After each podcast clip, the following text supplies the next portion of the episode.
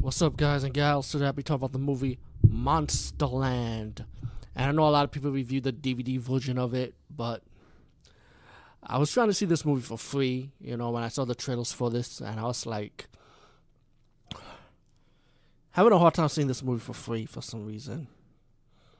So, anyway, yeah, you guessed it. Come on, you can't blame me. But then uh, YouTube had it for $3.99, and I said, you know what? Bust out the $4. Why not? Yeah, and one extra cent is four bucks, okay? So I decided to see Monsterland, and it's, of course, it's an anthology horror movies about different anthology segments with monsters in it. And who doesn't love a good monster creature movie, you know? Especially when it comes to anthology horror.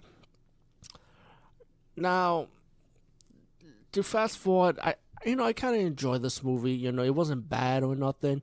Some segments were weak. Some some of them were good, actually. In my opinion, I was surprised. You know, and it's not to be taken serious. It was meant to be stupid and silly for what they are. You know. And the movie starts off with this monster apocalypse. Monsters are destroying the city, pretty much what it looked like at the beginning. This guy decided to go to catch a movie while this monster apocalypse scenario is going on.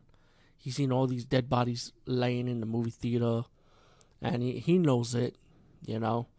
So he decided to sit down and watch these different segments of different horror short, horror shorts for this horror, anthology horror. Now you get now I'm gonna see if I can try and remember all of them. You got one with in no in, in no in no specific order by the way. You got one with these people, these young young adults getting attacked underneath the in the pond, like a lake by a mysterious monster. You got a guy who, who's like a vampire, wants his teeth being pulled out, which was the simplest segment of all the segments. I mean, like, come on. You got one with this kid, like the. Let me just say that the best way to describe Monsterland to me is like, if you're a fan of ABC of Death, then you will like this. Put it like that. Um, there was one with this kid playing with his father's radioactive suitcase, and he got a face of radioactive rat, which was the stupidest of all the segments. There was one segment I liked the most. Actually, was pretty good. I was surprised. Was this little parasite monster talking to this guy that he pull out this guy pull out a parasite monster behind his he- hole of his head, you know, and pretty much he's hungry for brain food pretty much. You know, he doesn't realize he's like a zombie until towards the end. And, you know, let's just say there's a twist ended with the zombie, you know, kind of pass the torch pretty much. You get a segment with, um, oh, fuck, what was the other segment? I'm trying to remember all the segments. Hold on. Well, well, there was the last segment, of course, with the giant jellyfish. You know, which which I kind of liked it. I liked it this jellyfish segment. It was I thought it was I knew I knew it was gonna be stupid, something like Sci-Fi Channel caliber, and the way they introduced the jellyfish, killer monster jellyfish seg- segment was like with a. It's kind of like it was like a movie on its own, pretty much, instead of an anthology segment. So it's like if you think about it, they could have made this to a full length movie.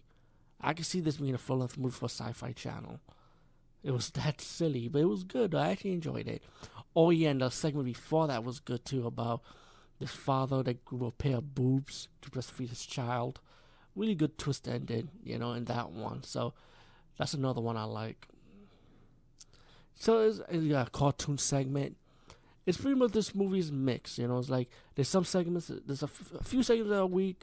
There's some segments you might like, but again, it's like it's, it was meant to be ch- cheesy and silly, you know, not to be taken serious. You know what I'm saying? So I say give Monsterland a chance. You know, it's not the greatest anthology oh, horror movie of all time or nothing, but still enjoyable to watch. And you know what? For three dollars and ninety nine cents, it's not a bad deal. So why not? Peace, guys. See you later.